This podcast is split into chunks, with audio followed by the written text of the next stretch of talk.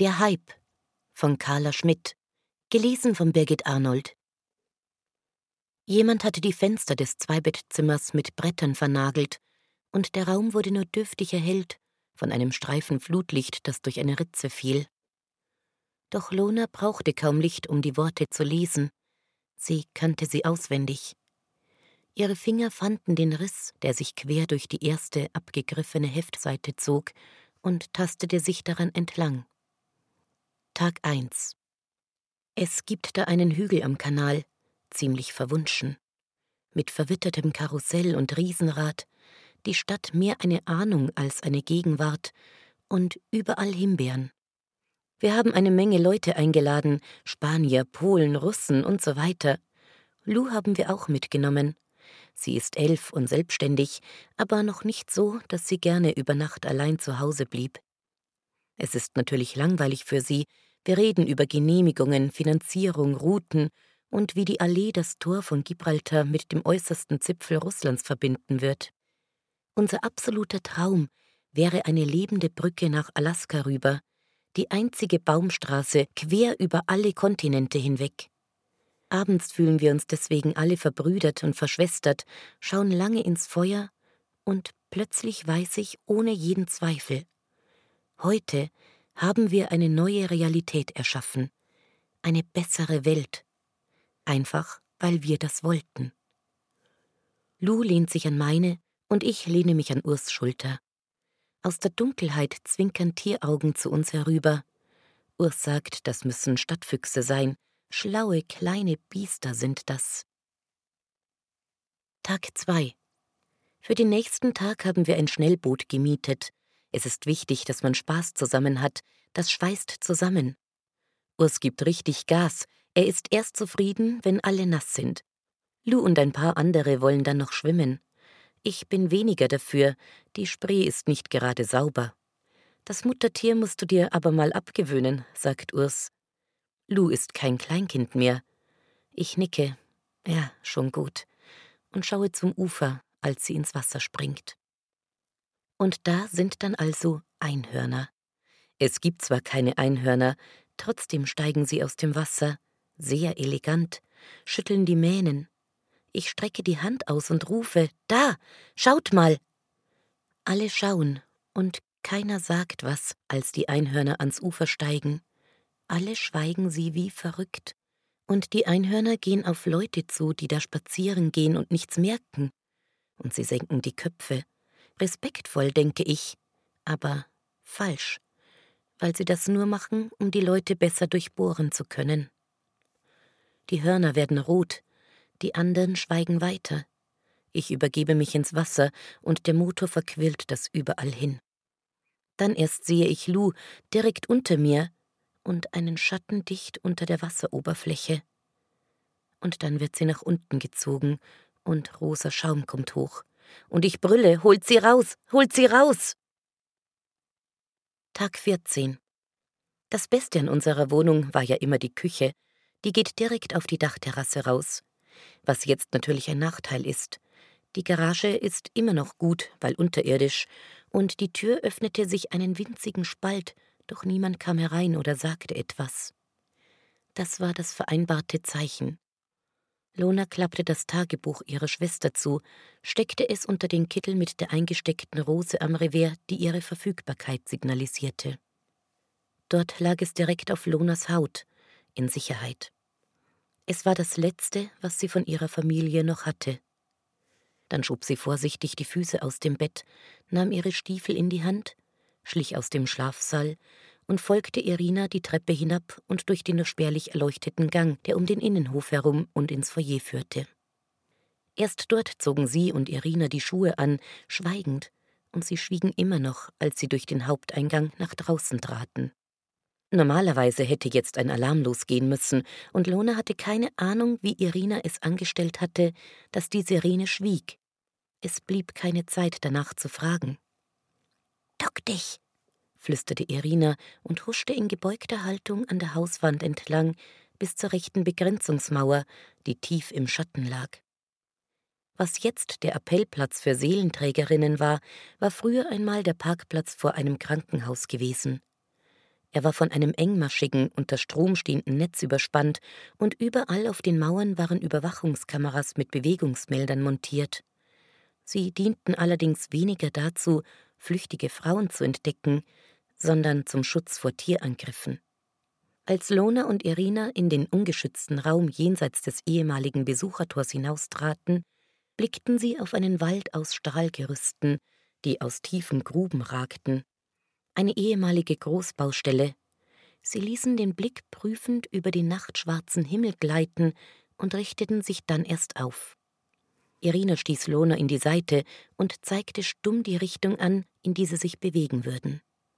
Nach rechts, dem Stadtrand zu. Dorthin, wo es weniger Schutzzonen und dafür mehr Tiere gab.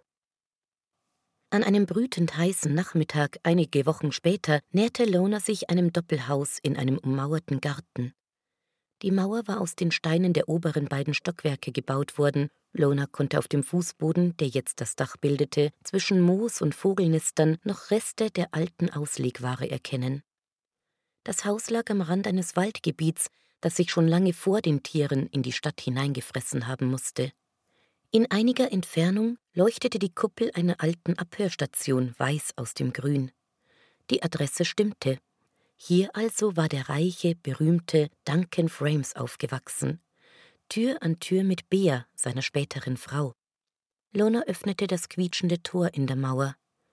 Der Garten dahinter war nicht mehr als ein in der Sonne festgebackenes Rechteck aus Staub hinter der Hauswand mit zwei Eingängen und einer Tür in den Keller. Das Netz über dem Garten war alt und löcherig. Einem ernst gemeinten Angriff würde es nicht standhalten. Auf der Rückseite des Hauses zählte Lona sechs vergitterte Fenster mit geschlossenen Innenläden, genau wie auf der Vorderseite. An der dem Tor gegenüberliegenden Mauer waren ein pinkfarbenes Kompostklo und eine Solardusche aufgestellt. Das war für die Randzonen der Stadt ein ziemlicher Luxus, den sich vermutlich nur Menschen leisten konnten, die nicht in die Reiseversicherung einzahlten. Lona hoffte, dass niemand sie beobachtete, schob ihren Karren durchs Gartentor, stellte ihn vor der Klokabine ab und öffnete sie. Sauber. Und das Papier war weich und würde nicht knistern, wenn sie sich bewegte. Sie musste nur aufpassen, dass sie es oft genug wechselte und hoffen, dass sie keinen hungrigen Füchsen oder Hunden über den Weg lief, die das Blut riechen würden. Sie steckte sich zwei Rollen unter die Jacke. Als Lona aus der Kabine trat, nahm sie eine flüchtige Bewegung wahr, an der Hausseite, die im Schatten lag. Sie duckte sich hinter den Karren und spähte hinüber. Eine Weile regte sich nichts. Dann hörte sie schwaches Husten. Hey, alles in Ordnung da drüben? rief sie. Nachdem sie eine Weile keine Antwort bekommen hatte, rief sie noch einmal Ist alles in Ordnung? Wer ist denn da? kam es zurück. Ich kann sie nicht sehen. Eine Frauenstimme, alt, aber fest. Es konnte ein Trick sein, eine Falle. Lona musste es trotzdem wagen. Sie war nicht hierher gekommen, um unverrichteter Dinge wieder zu gehen. Außerdem hatte sie seit Tagen nichts Brauchbares mehr gefunden, Ihr Karren war so leer wie ihr Magen, und sie hatte ihre Tage und verlor Blut, was sie zusätzlich schwächte. Mein Name ist Lona, rief sie. Ich werde Ihnen nichts tun, in Ordnung? Wieder eine Weile Stille, dann In Ordnung. Kommen Sie her.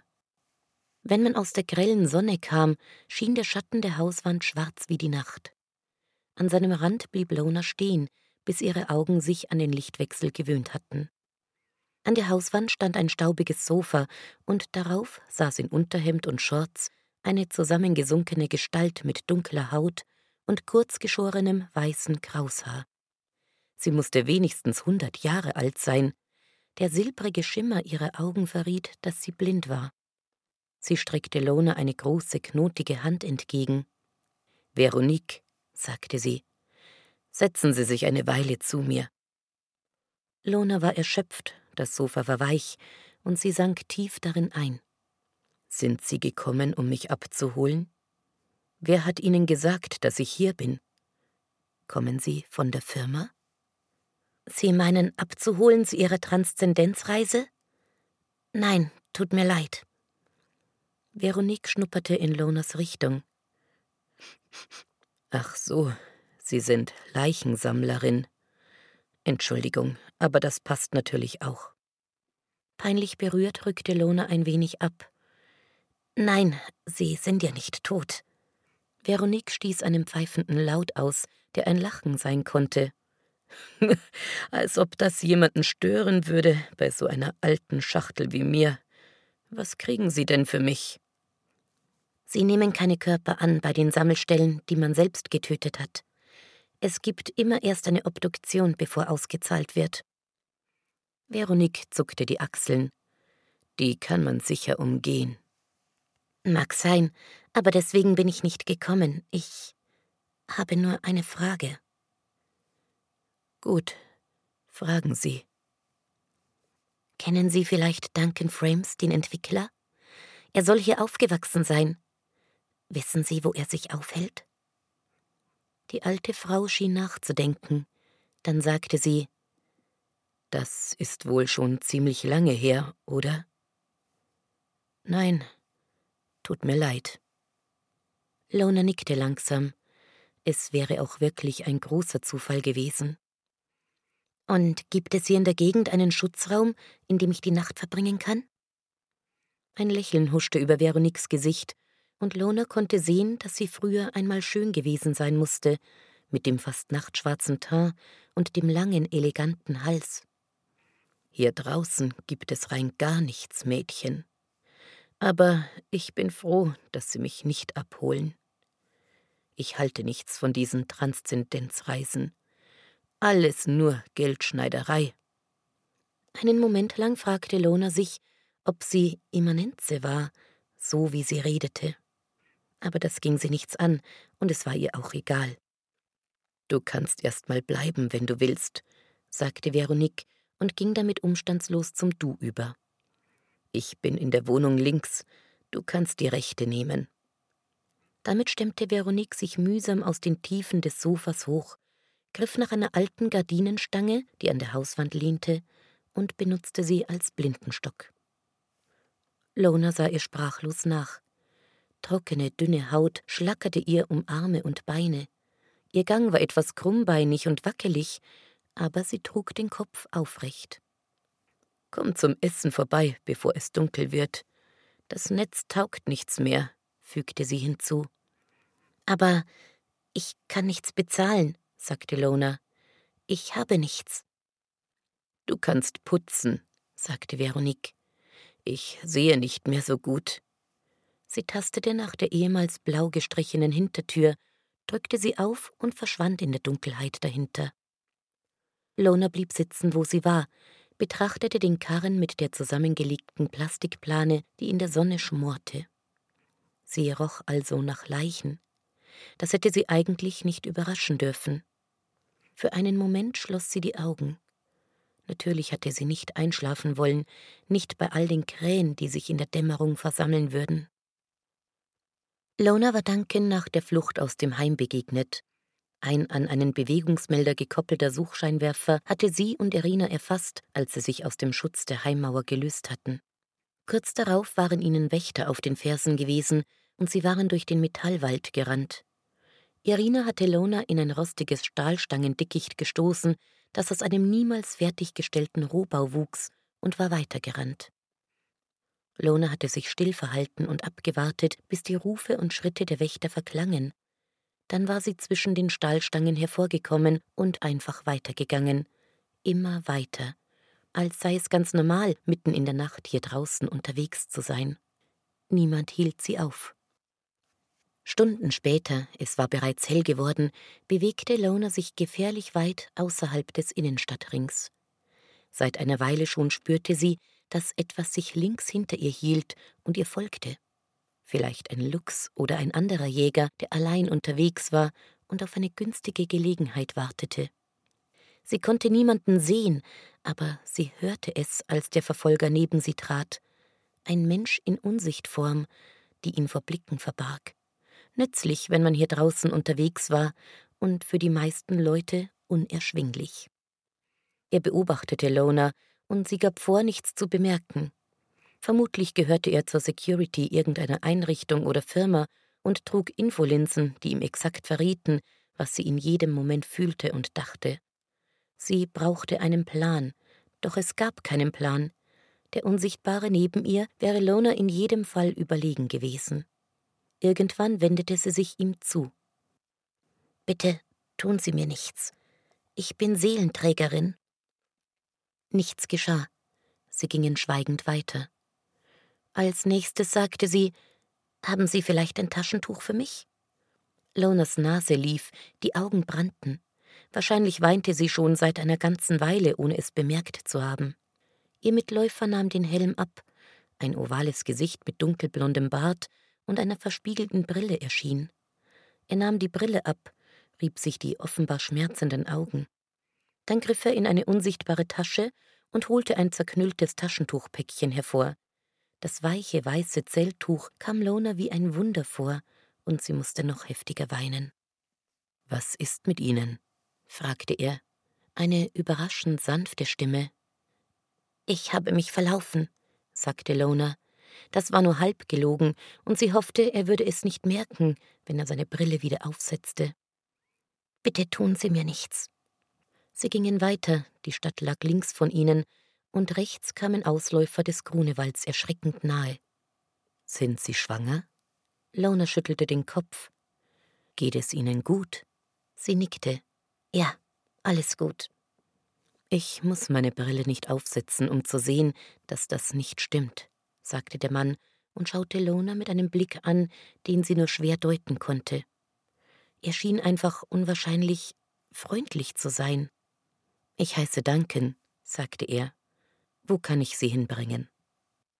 Als er ihr seinen Namen sagte, verließ Lona mit einem Mal alle Kraft, und sie sackte einfach vor ihm zusammen. Duncan hatte seinen Privatgleiter kommen lassen und die Automatik angewiesen, sie zu einer Adresse in der gut geschützten Stadtmitte zu bringen.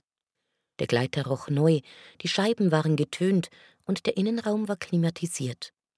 Den Helm hatte Duncan nicht wieder aufgesetzt, und sein bärtiger Kopf schwebte neben Lona über einem Nichts mit einer Silhouette, die man im Halbdunkel zumindest erahnen konnte. Sie konnte sehen, dass er nicht besonders fit war, und den Arm, den er vielleicht tröstend, vielleicht besitzergreifend um ihre Schultern gelegt hatte, wog schwer wie eine der großen Schlangen, die sich nachts um die Hälse arglos Schlafender wandten. Duncan brachte sie zu einem eleganten Wohn- und Geschäftshaus am Hackischen Markt, und erst als sie sich der kameraüberwachten Haustür näherten und Lona das Messingschild mit der Aufschrift Transzendenzreisen AG sah, begriff sie, wer sie da von der Straße aufgelesen hatte. Duncan Frames war ein angesagter Jenseitsgestalter, ein aufsteigender Stern im Todesreisengeschäft. Sie fuhren mit dem verspiegelten Fahrstuhl ganz bis nach oben, und Lona schossen Zeilen durch den Kopf, die ihre Schwester in ihr Tagebuch geschrieben hatte. Vierter Stock links, Wartebereich B. Die verspiegelte Rückwand im Fahrstuhl zeigt eine magere, zerlumpte Gestalt. Wie kann man nur in so kurzer Zeit so sehr verwildern? Wie lange war ich denn unterwegs? Sie traten direkt in Duncans überdimensionierten Wohnraum. Man hätte einen ganzen Schlafsaal aus dem Heim hier unterbringen können. Lonas Blick fiel als erstes auf die Dachterrasse hinter der Fensterfront und über die vor Sicherheitstechnik starrenden Dächer von Mitte. Sie taumelte und hielt sich an einem langen Sideboard fest, auf dem eine Reihe Seelenbilder stand. Duncan trat neben sie und zeigte auf zwei der fröhlich schillernden Figuren. Das sind meine Mutter Alice und mein Vater Ulrich. Er zeigte auf ein anderes Pärchen, und das hier sind Lucy und Damien, die Eltern meiner Frau. Er strich mit dem Finger sachte durch das substanzlose Bild einer jungen, dunkelhaarigen Frau. Bea. Er bedachte Lona mit einem wehmütigen Lächeln. Sie ist letztes Jahr verschwunden. Immanenza. Ich habe also jetzt eine Menge Platz. Lona schwieg und warf einen verstohlenen Blick auf Duncans Brille, die in der Brusttasche seines Hemdes steckte. Duncan verzichtete darauf, Lona die Namen der anderen Verwandten zu nennen. Er wandte sich ab, öffnete die Tür zur Dachterrasse. Keine Angst, ich habe eine Selbstschussanlage und eine Energiebarriere. Hier kommt kein Tier herein. Lona nickte. Natürlich. Brauchen Sie etwas? Ein Schluck Wasser wäre toll. Duncan ging in einen Nebenraum, vermutlich die Küche, und kam mit einer kleinen Wasserflasche zurück, die beim Öffnen zischte. Er goss das Wasser in ein Glas und stellte es auf den Esstisch direkt vor der Terrassentür. Setzen Sie sich. Lona warf noch einen prüfenden Blick in den Himmel, bevor sie der Aufforderung nachkam. Erst als sie trank, merkte sie, wie ausgedörrt ihr Körper wirklich war. Wollen Sie mir nicht sagen, wo Sie hingehören? sagte Duncan. Lona zuckte möglichst gleichgültig die Achseln. Ich bin auf der Durchreise. Sie hätte sich am liebsten auf die Zunge gebissen. Durchreise war ein anderes Wort für obdachlos. Duncan setzte sich auf eine große dottergelbe Eckcouch, die einen Duft verströmte, als sei sie aus echtem Leder. Welches ist denn Ihr Heim? Soll ich Sie nicht vielleicht doch einfach nach Hause bringen? Erneut bemerkte Lona, dass er leicht übergewichtig war. Eine Speckrolle quoll über dem Bund seiner makellosen Jeans.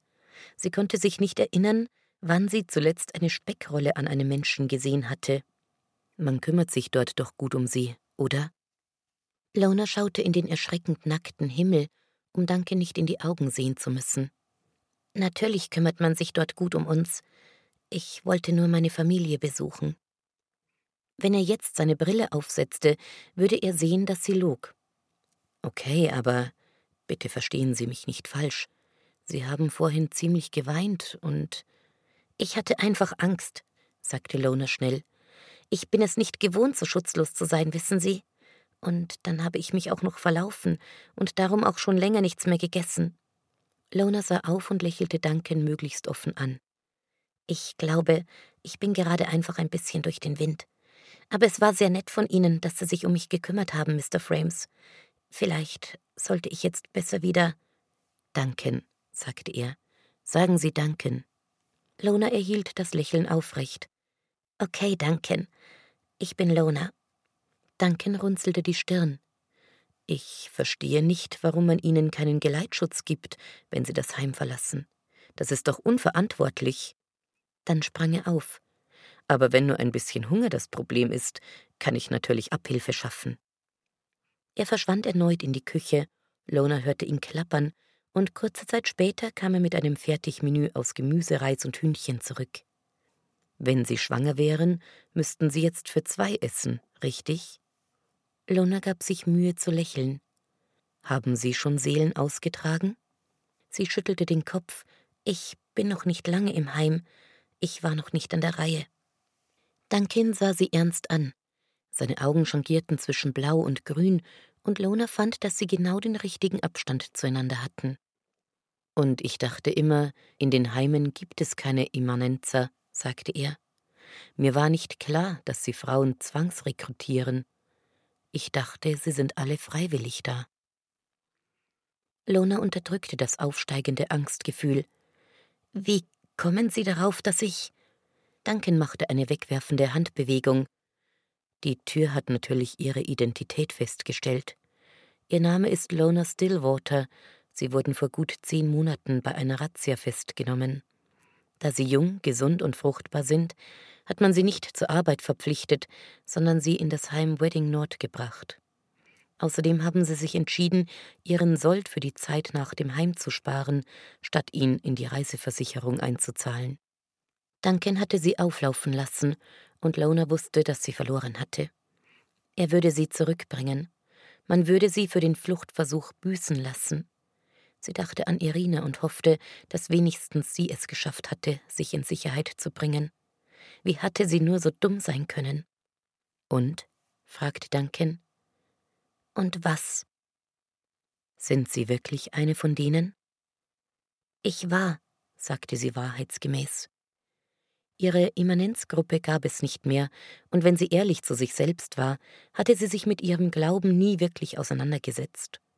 Alles, was sie gesucht hatte, war eine Gemeinschaft, die ihr Schutz bot, und im Gegenzug hatte sie geholfen, Parolen an die Wände zu malen, die sie nicht interessierten und die sie nicht verstand.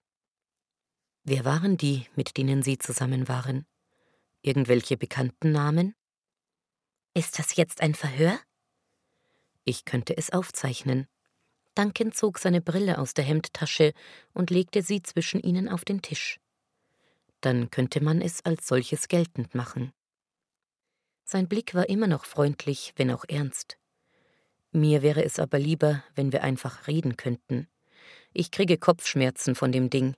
Wenn es nicht so quälend wäre, würde ich Kontaktlinsen tragen. Ich habe noch nie so eine Brille aufgehabt, sagte Lona. Vielleicht verschaffte ihr das kleine Ablenkungsmanöver ein wenig Zeit zum Nachdenken, wie sie die Situation noch halten konnte. Wirklich nicht? Nicht mal in der Schule? Ich bin auf dem Land aufgewachsen, im Speckgürtel. Die Tiere sind gekommen, bevor ich nach Berlin aufs Gymnasium gehen konnte. Ich bin oft auf dem Land und in den Randbezirken und mache Aufnahmen, sagte Duncan. Wussten Sie, dass die Leute sich das Jenseits früher gern als großen grünen Garten mit glitzernden Wasserfällen und sprechenden Tieren vorgestellt haben? Er lachte auf. mit sprechenden Tieren können Sie die Leute heutzutage jagen. In meinen Kreationen ist die Natur deshalb stumm und friedvoll, so wie früher. Er zuckte die Achseln. Oder sie kommt gar nicht erst vor. Darf ich sie mal aufsetzen? Duncan zögerte. Na schön, sagte er dann.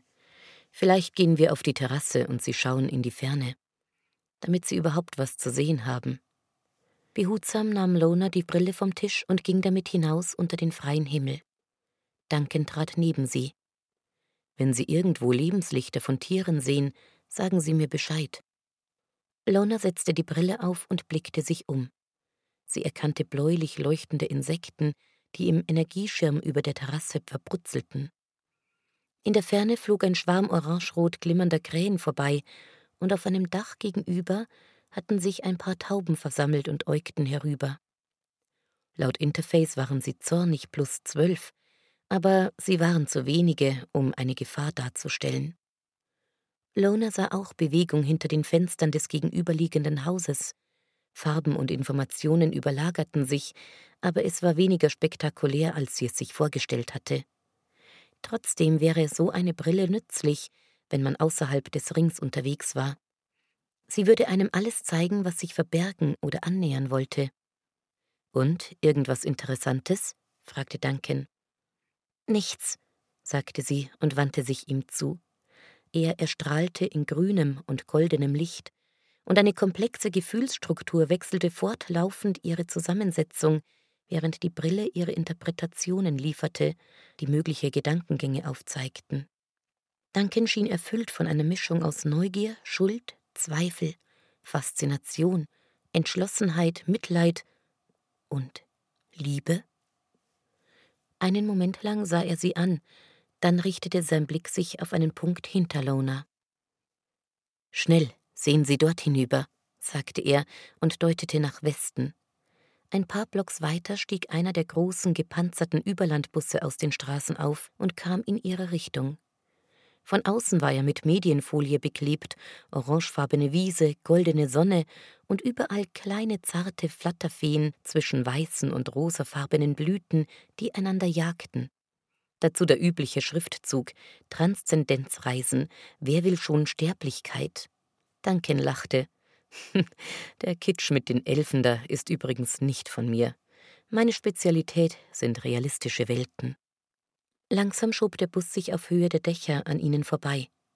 Die Seitenfenster schienen zum Greifen nah, und das Gewirr aus durchscheinenden Gesichtern, Leibern und Gliedmaßen dahinter schimmerte in allen Farben der Ekstase, Freude, Glückseligkeit und Erleuchtung.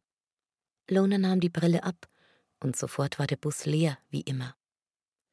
All die Busse, die jeden Tag über die Stadt zogen, waren immer leer gewesen, Sie hatte noch nie einen einzigen Menschen darin gesehen. Schauen Sie, wiederholte Duncan. Lona setzte die Brille wieder auf. Können Sie sie sehen? Ja, es müssen Hunderte sein. Als der Bus vorbei war, nahm Lona die Brille ab und gab sie Duncan zurück. Können Sie sich erklären, warum überhaupt irgendwer glaubt, dass es keine vom Körper unabhängigen Seelen gibt? fragte er leise. Ich meine, wenn man menschliche Seelen doch so einfach und so deutlich sehen und festhalten kann. In seiner Stimme lag unterdrückte Wut, und Lona wagte es nicht, ihn anzusehen oder zu antworten. So einen Beweis kann doch einfach niemand von der Hand weisen, richtig? Lona fielen sofort einige Möglichkeiten ein, warum der Blick durch eine Infobrille garantiert kein Beweis dafür war, dass Seelen in einem Bus verreisten. Es wäre das Einfachste von der Welt, den Bus selbst diese Bilder projizieren zu lassen.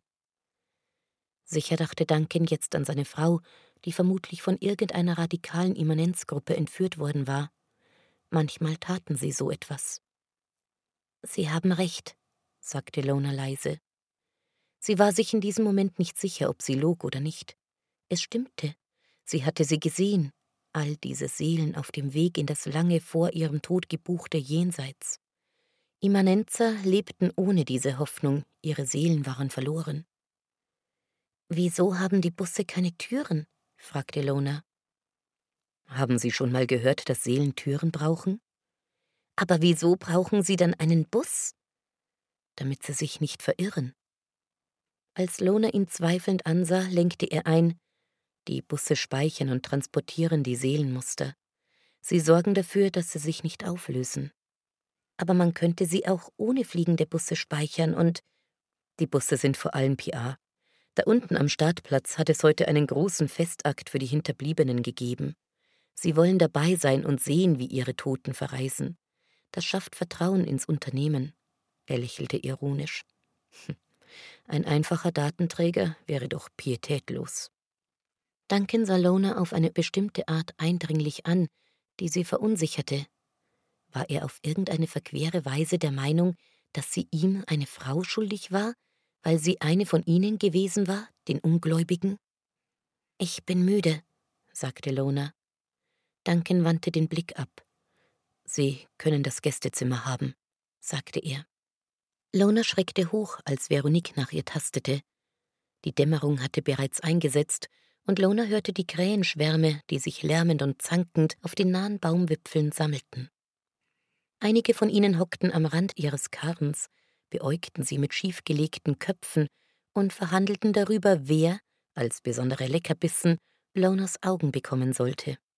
Was machst du denn noch hier draußen? schimpfte Veronique. Dir fehlt doch jeder Schutz. Sie trug einen grünen Herrenbademantel über ihre Sommerkleidung. Schnell jetzt.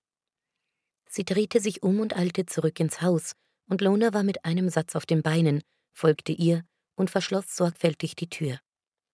Es war finster in Veroniques Wohnung, die Innenläden waren verriegelt. Unsicher tastete Lona sich hinter ihr her, die Luft roch nach Keller, es war kühl, fast kalt hier drinnen. Hier drüben, rief Veronique, in der Küche.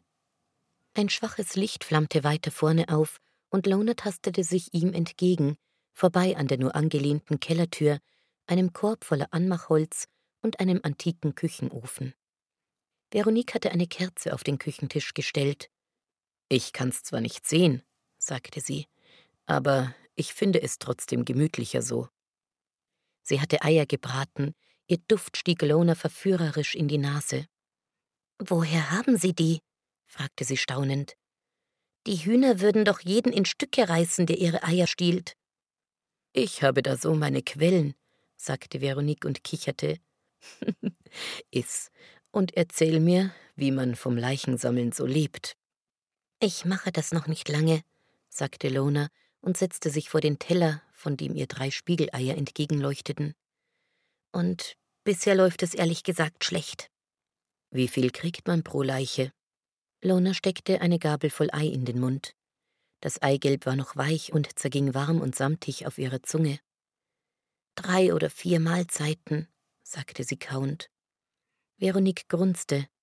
Na, kein Wunder, wenn die Leute anfangen zu töten. Kein Wunder. Lona musste an Irina denken. Hoffentlich lebte sie. Verstohlen sah Lona sich in Veroniques Küche um. War Duncan auf dieser Seite des Hauses aufgewachsen oder auf der anderen? Sie entdeckte nichts, was auf die Anwesenheit von Kindern hindeutete, kein vergessenes Spielzeug, kein Kindergeschirr. Es war wohl zu lange her. Und ob man nun hier aufgewachsen war oder nicht, es änderte nichts an dem, was geschehen war. Es war nur eine fadenscheinige Hoffnung gewesen, die sie hierher gebracht hatte. Aufgegessen? fragte Veronique. Ja, danke. Veronique stand auf und schob Lona aus der Pfanne eine zweite Portion Eier auf den Teller und als sie die auch aufgegessen hatte, zog sie ein Tropffläschchen aus der Bademanteltasche, schraubte es auf, legte den Kopf in den Nacken und ließ einen silbrig glänzenden Tropfen in jedes ihrer blinden Augen fallen. Das Zeug hält mir die Viecher fern, erklärte sie. Es gibt wieder mehr Verteilungskämpfe am Stadtrand, und es heißt, es sind auch wieder Fabeltiere gesichtet worden. Die Leute sind einfach schreckliche Dummköpfe. Sie schraubte die Flasche zu und steckte sie weg. Und jetzt erzähl mir, woher du kommst und warum du diesen Danken suchst. Es kam Lona komisch vor, jemandem, der gerade auf irgendwelchen Jenseitswerbetropfen war, überhaupt etwas erzählen zu wollen, aber sie kam der Bitte dennoch nach. Sie erzählte ihr von ihrer Flucht und wie Duncan sie gerettet hatte und von seiner Wohnung mit dem dottergelben Ledersofa und warum sie schließlich gegangen war. Sie erzählte von den stinkenden Sammelstellen, wo die Leichen von Menschen ohne Reiseversicherung zusammengeführt und verarbeitet wurden. Es heißt, man wird den Geruch nie mehr los, wenn man den Job zu lange macht.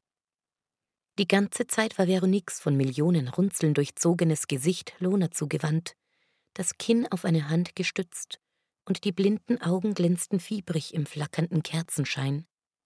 Als Lona schließlich schwieg, lehnte Veronique sich zurück und verschränkte die Arme. Und wo Duncan hingegangen sein könnte, weißt du nicht? Nein, leider. Verstehe. Duncan ist ein ziemlich feiner Kerl, wenn du mich fragst. Du hoffst natürlich, dass er dich nicht freiwillig verlassen hat, obwohl ihm in dem Fall vermutlich etwas zugestoßen ist, und dich treibt die Angst an, dass du ihn niemals wieder siehst. Darum bist du hergekommen. Veronique nickte zufrieden und räumte den Tisch ab. Du machst den Abwasch, sagte sie. Ich sehe nicht mehr so gut. Die rechte Haushälfte war erstaunlicherweise nicht geplündert worden und auch noch nicht allzu lange verlassen. Es gab alles, was Lona brauchte, sogar einen Waschtisch und frische Bettwäsche. Auch hier fand Lona nichts, was auf Duncans Anwesenheit hindeutete, nichts, das ihr half zu verstehen, was geschehen war. Vielleicht hatte sie gehofft, dass er hierher gekommen war, in sein Elternhaus, und sie ihn wiederfand. Aber das wäre zu einfach gewesen. Frisch gewaschen, mit sauberer Kleidung und mit einer richtigen Damenbinde zwischen den Beinen, rollte Lona sich in eine Decke, atmete den leicht stockigen Geruch des Kissens und wälzte sich von einer Seite auf die andere. Sie hatte Veronique gegenüber mit keinem Wort erwähnt, was zwischen Duncan und ihr gewesen war. Woher hatte sie es gewusst? Nüchtern betrachtet war das, was zwischen Lona und Duncan geschehen war, einfach bloß Sex gewesen. Einmalig und unverbindlich. So etwas passierte dauernd zwischen Leuten. Sex war eine gute Tauschwährung, solange man dabei gesund blieb, und er hatte etwas zu tauschen gehabt. Nämlich, dass er Lona nicht verriet und dass sie bleiben durfte, obwohl er über sie Bescheid wusste. Der Abend, an dem es geschehen war, war auch ihr letzter Abend gewesen. In den hinter ihnen liegenden Wochen hatten sie über die Firma geredet und wie sie an ihre Jenseitsentwürfe heranging, über ihren Glauben und über die alte Welt, wie sie vor den Tieren gewesen war. Sie waren beide ganz ähnlich aufgewachsen, in hübschen Häusern mit grünen Gärten dahinter. Sie redeten darüber, wie lange die Rache der Tiere sich angekündigt hatte und wie schnell und unerwartet sie dann doch über sie hereingebrochen war. Duncan hatte schon als Kind Zugang zu modernster Technologie gehabt. Infobrillen und Kontaktlinsen, virtuelle Realität, Hirnscanner. In der Zeit des Umbruchs waren viele gestorben. Vermutlich gab es im Berliner Raum niemanden, dessen Familie nicht betroffen war. Damals hatte Duncan zugesehen, wie die Seelen seiner Eltern ziellos herumirrten, bevor sie sich aufzulösen begannen. Mit 17 hatte er angefangen, für die schnell wachsende Transzendenzreisen AG zu arbeiten und Orte zu entwickeln, an denen Seelen überleben konnten. Orte, an die ihre Lieben ihnen eines Tages würden folgen können. Auch wenn er selbst seine Eltern nicht wiedersehen würde. Für ihn hatte der Umbruch bedeutet, dass er Karriere machen und reich werden konnte. Lona hingegen hatte es aus dem Familienidyll zu jenem weit größeren Teil der Bevölkerung verschlagen, der verarmte und starb, zu denen, die in verfallenen Straßen von Tieren gefressen wurden. Manchmal hatte Lona bei diesen Gesprächen das Gefühl, dass Duncan sie irgendwie testete, und sie achtete streng darauf, die Wahrheit zu sagen. Das war der unausgesprochene Deal zwischen ihnen. Sie durfte bleiben, aber sie durfte keine Geheimnisse haben. Und so hatte sie ihm an diesem Abend gezeigt, was sie noch niemandem gezeigt hatte. Weißt du, woran ich denken musste, als wir das erste Mal mit dem Fahrstuhl hier heraufgefahren sind?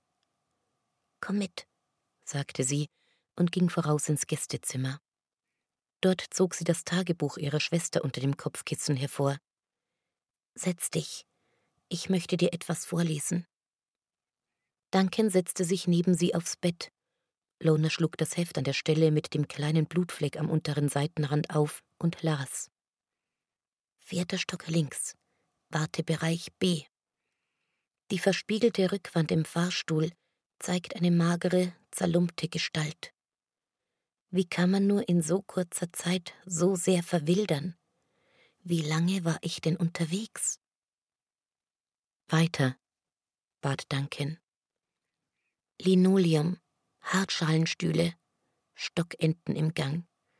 Warum halten die sich neuerdings alle so gern in menschlichen Gebäuden auf? Ich setze mich, warte, zupfe an meine Nagelbetten. Das hier ist kein Ärztehaus, kein Leichenschauhaus. Vielleicht ein Zusammenbruch, zu viel Druck. Habe ich Lus Stärke überschätzt? Ich denke an Tabletten, Messer, Stürze. Nein, so ist sie nicht. Sie wollte ja immer leben. Okay, lies mir alles vor, sagte Duncan mit rauer Stimme, und Lona tat es. Danach erzählte sie ihm, wie nach und nach ihre gesamte Familie den Tieren zu Opfer gefallen ist, und auch ohne Duncans Brille aufzusetzen, wusste sie, dass nicht nur sie das Gefühl hatte, ihm etwas zu schulden. Ihm erging es ebenso. Er wischte sich über die Augen, sah sie an und wechselte scheinbar übergangslos das Thema. Weißt du, diese Produktproben, die wir überall kostenlos verteilen, die Jenseitstropfen. Wir wissen, dass die meisten Leute sich keinen Platz im Bus leisten können, aber wir verteilen sie trotzdem großflächig. Jeder soll sie jederzeit benutzen können. Erwartete Duncan eine bestimmte Reaktion von ihr? Lona wartete ab. Verstehst du nicht? fuhr er fort. Es ist eine kleine Flucht, die die Firma verschenkt. So können die Leute sich wenigstens kurz besser fühlen, kurz entkommen und Kraft tanken. Lona legte eine Hand an Duncans Wange und zwang ihn, ihr in die Augen zu sehen. Duncan, Du willst mir jetzt doch nicht ernsthaft erzählen, dass ihr das aus gutgläubigem Altruismus tut. Ihr macht Junkies aus ihnen, die niemals bekommen können, wonach sie sich sehnen. Ich finde das grausam. Ein qualvoller Ausdruck trat in Duncans Augen, als wüsste er exakt, was sie meinte. Lona fuhr fort. Es ist doch egal, ob du an unsterbliche Seelen glaubst, die irgendwo hingehen können oder nicht. Niemand kümmert sich um das Diesseits, wenn alle nur auf das Jenseits schauen. Duncan sah aus, als würden in ihm Lawinen darauf warten, endlich gesagt zu werden. Doch er sagte nichts, und um nicht weiter zusehen zu müssen, wie er mit sich rang, beugte Lona sich vor und küsste ihn. Mit Duncan war es anders gewesen als mit anderen Männern zuvor. Lona hatte sich anders gefühlt, aufgehoben, verstanden, durchdrungen. Sie fand nicht das richtige Wort dafür. Es hatte nichts gegeben, was sie falsch machen, und nichts, was schiefgehen konnte, und sie war erfüllt gewesen von absolutem Vertrauen. Danach hielten sie einander lange im Arm, und Duncan versicherte ihr und vielleicht auch sich selbst. Lona, es ist alles ganz anders, als du denkst, versprochen. Ich werde es dir erklären. Was willst du mir erklären? Bevor Duncan antworten konnte, meldete die Tür einen Besucher. Ich bin gleich wieder bei dir, sagte er. Er kam mit einem wattierten Umschlag zurück, aus dem er ein Tropffläschchen zog. Eine neue Komponente, sagte er und grinste. Das ist Hypekompensator 04. Er sollte für mächtig viel Realismus sorgen. Du wirst begeistert sein. Er setzte sich auf die Bettkante und ließ einen Tropfen in jedes Auge fallen. Lona setzte sich auf und legte von hinten die Arme um Duncan. Was wolltest du mir erklären? Einen Moment lang schwieg er, blinzelte, atmete tief durch. Dann sah er sie mit einem völlig verwandelten Gesichtsausdruck an. Jetzt nicht, sagte er. Jetzt muss ich nachdenken. Danach hatten sie geschwiegen, und etwas war zwischen sie getreten. Eine Wortlosigkeit, die das Aufgehobensein mit sanftem Druck beiseite schob und durch Angst ersetzte. Lona wollte Duncans Brille aufsetzen, um zu sehen, was in ihm vorging, doch sie fühlte, dass das ein Missbrauch des Vertrauens gewesen wäre, das er ihr entgegenbrachte, und widerstand der Versuchung. Ich gehe jetzt schlafen, sagte er schließlich, stand auf und ließ Lona im Gästezimmer allein. Als Lona am nächsten Tag aufwachte, war Duncan fort. Ohne Abschied, ohne Erklärung. Nur seine Brille lag ordentlich auf dem Sideboard neben den bunten Seelenfiguren. Lona hatte gewartet, gegessen, geschlafen und wieder gewartet. Dann merkte sie, dass das Tagebuch ihrer Schwester fort war. Sie suchte es überall, doch es blieb verschwunden. Am dritten Tag überlegte sie, den Sicherheitsdienst der Firma zu verständigen. Vielleicht war Duncan etwas zugestoßen und niemand wusste es. Und wenn nicht, dann würde die Firma sicherlich wissen, wo er war. Aber Lona war sich nicht sicher, ob die Firma überhaupt Kenntnis davon hatte, dass sie hier wohnte und wer sie war. Vermutlich nicht, denn sonst wäre sie längst entfernt worden. Am fünften Tag schließlich kam die Firmensecurity und warf Lona hinaus. Zu diesem Zeitpunkt war sie überzeugt, dass Duncan gegangen war, weil er die Nase voll von ihr hatte und dass er die Security verständigt hatte, weil sie so schwer von Begriff war und nicht von alleine ging. Sie konnte dankbar sein, dass Duncan offenbar immer noch niemandem verraten hatte, dass sie eine entflohene Seelenträgerin war. Erneut warf Lona sich in dem alten, knarrenden Bett auf die andere Seite. Der Gedanke, dass Duncan sie auf diese Art losgeworden war, schmerzte. Aber Veronique hatte recht gehabt. Noch viel mehr schmerzte der Gedanke, dass sie ihn nie mehr wiedersehen, nie mehr diese Geborgenheit empfinden würde. Sie wusste nicht mehr, wie sie ohne diese Geborgenheit leben sollte, wie sie je ohne sie gelebt hatte. Lona schlug mit der Faust ins Kopfkissen und rief sich zur Ordnung. Nein, die Wochen mit Duncan waren ein Traum gewesen. Er war unerreichbar, eine Illusion. Es gab keine Seelen, es gab keine Liebe. Und wenn doch, würde ein Duncan Frames, ein Entwickler von angesagten Transzendenzreisen, niemanden wie Lona lieben, eine Ex-Immanenze, die man als Seelenträgerin zwangsrekrutiert hatte, eine Obdachlose, die einen Karren gestohlen und zur Leichensammlerin geworden war. Sie hätte niemals hierher kommen sollen. Die Enttäuschung war vorprogrammiert gewesen. Denk an Veronique, sagte sie sich, eine alte Frau, die sich allein durchs Leben schlägt und noch immer ihren Humor nicht verloren hat. Doch es war gut, dass sie hierher gekommen war aber nur wegen ihr. Plötzlich zuckte ein Blick in Lonas Erinnerung auf. Duncans Sideboard mit all den Eltern, Großeltern, Tanten und Onkeln. Und unter ihnen war auch eine schwarze Frau gewesen. Ihren Namen hatte er nicht gesagt. Sie hatte eine Pracht aus bunt gefärbten Dreadlocks auf dem Kopf getragen und verdammt heiß ausgesehen in ihren engen Jeans und dem gelben Flatterhemdchen. Das war Veronique. Dann war dies also wirklich Duncans Elternhaus, und sie war in Sicherheit. Dennoch glaubte sie nicht, dass sie es länger als diese eine Nacht hier aushalten würde. Lona beschloss, noch vor Morgengrauen aufzustehen und einzupacken, was sie gebrauchen konnte.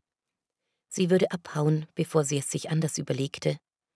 Der Gedanke verschaffte ihr ein wenig Frieden, und sie begann gerade endlich wegzudämmern, als ein langgezogener Schrei sie hochfahren ließ. Er war aus Veroniques Wohnung zu ihr herübergedrungen. Die beiden Schlafzimmer lagen direkt nebeneinander. Es pochte gegen die Wand. Veronique? fragte Lona laut. Das Pochen wurde heftiger. Warte, ich komme, rief Lona. Sie stand auf, zündete die Kerze an, die Veronique ihr mitgegeben hatte, stieg barfuß in die Stiefel und tappte über die verstaubten Dielen ins Treppenhaus, das zum Himmel hin offen war. Die Treppe endete nach einem Stockwerk und führte jetzt nur noch auf das provisorische Flachdach hinauf, und Lona warf einen wachsamen Blick nach oben, bevor sie über die schwarz-gelben Fliesen zu Veroniques vorderer Wohnungstür huschte. Die Tür war verschlossen. Veronique! rief Lona und schlug gegen die Tür. Dann legte sie ein Ohr daran und lauschte. Sie glaubte etwas zu hören, aber die Geräusche waren entfernt und schwach, und sie konnte sie nicht identifizieren. Lona stieß sich von der Tür ab und überlegte. Alle Fenster waren vergittert und mit Läden versehen, so würde sie also nicht in die Wohnung gelangen. Aber auf der Rückseite des Hauses gab es eine Tür, die in den Keller führte, und in Veroniques Küche gab es auch eine Kellertür. Lona wurde flau im Magen, allein bei dem Gedanken. Aber die alte Frau schien sie zu brauchen, also musste sie es versuchen. Die Tür im Hof war nicht verschlossen. Lona schirmte das Licht der Kerze mit einer Hand ab, um die Stufen besser erkennen zu können, und stieg vorsichtig in den zugigen Keller hinab. Es stank süßlich hier unten, nach Abfall und Tod, aber sie ging weiter und fand die Treppe, die wieder hinaufführte. Bitte sei offen, flüsterte sie. Veroniques Küche lag in Finsternis. Sollte sie rufen? Aber damit könnte sie etwaige Angreifer aufschrecken. Andererseits trug sie Licht bei sich und wäre damit sowieso eine Zielscheibe für alles, was sich außerhalb des Kerzenscheins im Dunkeln aufhalten mochte. Veronique? Die Antwort spürte sie eher, als dass sie sie hörte. Ein Huschen und Tippeln von kleinen Füßen, leise Pfeiflaute, scharfe Stimmen, die einander etwas zuraunten. Ratten. Lona konnte sie nicht sehen, die Tiere waren zu schlau, um sich in ihr Sichtfeld vorzuwagen, aber sie konnte hören, wie sie sich neu formierten. Wenn sie erst einen Kreis um sie geschlossen hätten, wäre es zu spät. Lona wagte einen schnellen Ausfall zu Veroniques Küchenofen. Wenn sie den Korb mit dem Anmachholz erreichte, bevor sie angriffen, hatte sie eine Chance. Sie spürte die Anwesenheit der kollektiven Intelligenz direkt hinter sich, wie eine Hand, die einen jederzeit im Nacken greifen konnte. Mit einem Schrei sprang sie vorwärts zum Ofen und hielt die Kerze am Papier und Holzwolle, die aus dem Korb quollen. Die Flammen loderten sofort hoch, und Lona wusste so gut wie die Ratten, was das bedeuten konnte. Der Küchenfußboden war aus altem, trockenem Holz, dessen zahlreiche Lackschichten lange schon abgetreten waren. Auch die Fensterläden waren aus Holz, die Möbel, der Korb selbst würde wie Zunder brennen, und es gab nicht genügend Wasser in der Wohnung, um das alles zu löschen. Lona sah zu, wie die Ratten sich eilig durch die Kellertür nach unten verzogen, woher sie vermutlich gekommen waren. Jetzt musste sie sich beeilen, wenn die brennende Küche ihnen nicht jeden Fluchtweg abschneiden sollte. Lona zog einen brennenden Ast aus dem Korb und lief tiefer in die Wohnung hinein, ins Schlafzimmer. Sie fand Veronique bewusstlos in ihrem Bett. Ein schneller Blick über ihren schlaffen Körper bestätigte, was sie befürchtet hatte. Die Ratten hatten bereits begonnen, sie bei lebendigem Leib zu fressen, wie es ihre Art war, und überall auf der Bettwäsche war Blut. Veronique lebte noch, doch sie atmete flach. Okay, sagte Lona. Okay. Hör zu, wir machen das so. Ich trag dich rüber zu mir. Da gibt's keinen Zugang zum Keller. Die Ratten können nicht rein, okay? Sie steckte ihren brennenden Ast in eine alte Waschkanne, legte sich Veronique über die Schultern holte sich den brennenden Ast zurück und lief seitlich durch den engen Flur zurück in die Küche. Die Flammen leckten mittlerweile an der Decke, und die Küche war voller Rauch. Hustend und würgend riss Lona die Kellertür auf, kalte Luft zog herauf und gab dem Feuer neue Nahrung. Lona trat mit Wucht gegen den Korb und versenkte sich die Augenbrauen, aber es gelang ihr, ihn die Kellertreppe hinunter zu befördern, die Tür zuzuwerfen und sie zu verriegeln. Sofort war es in der Küche wieder stockfinster, und die Angst machte Lona das Atmen so schwer wie der Rauch. Sie hoffte, dass wenigstens einige Ratten da unten ersticken würden. Hustend und mit Veronique auf den Schultern arbeitete Lona sich weiter zur Wohnungstür vor. Ihre fliegenden Finger fanden die Ketten und Riegel, die die alte Frau vorgeschoben hatte, und dann trat sie endlich mit ihr ins Treppenhaus hinaus. Über ihr leuchteten die Sterne so klar, wie Lona es selten gesehen hatte, und die frische Luft war eine Wohltat. Aber sie konnten hier nicht bleiben. Mit dem Fuß schob Lona die Tür der anderen Wohnung auf. Erneut empfing sie Finsternis. Sie lauschte. hörte nichts. Leise drückte sie die Tür hinter sich zu und trug Veronique ins Wohnzimmer. Dort legte sie sie auf dem Teppich ab, nahm ihre Hand, fühlte den Puls und fand ihn schwach, aber gleichmäßig. So hielt sie Wache, bis der Morgen milchiges Licht durch die Ritzen der Innenläden schickte. Erst jetzt wagte sie es aufzustehen, einen Laden zu öffnen und sich den Schaden anzusehen. Veronique war übel zugerichtet. Die Ratten hatten ein Ohr abgefressen, die Hälfte der Nase und die Oberlippe. Es fehlten zwei Finger und alle Zehen, und Veronique blutete aus zahlreichen weiteren Wunden. Lona durchsuchte das Badezimmer, fand ein abgelaufenes Desinfektionsmittel und ein paar Mullpads, mit denen sie die Bisse reinigen konnte. Aber es gab kein Verbandszeug, keine Schmerzmittel, und beinahe wünschte Lona sich, dass Veronique nicht mehr aufwachen musste. Veronique kam gegen Mittag zu sich, wimmernd, unfähig zu trinken oder zu essen und halb verrückt vor Schmerzen. Lona wünschte ihr, dass es schnell gehen würde. Kurz vor dem Ende tastete Veronique nach ihr und zog sie zu sich herab. Ihre blicklosen Augen starrten sie an, als sie sagte Duncan lebt. Er braut etwas Neues zusammen, draußen im Wald. Die Ratten. Ich hätte daran denken müssen, meine. Veronique machte eine fahrige Geste mit ihrer verstümmelten Hand, als suchte sie etwas an ihrer Seite. Dann tat sie ihren letzten Atemzug. Lona setzte die Brille auf, die sie aus Duncans Wohnung mitgenommen hatte, und wartete, dass Veroniques lebendige Aura verblasste und eine Seele austrat. Aber es trat nichts aus, sondern es war andersherum.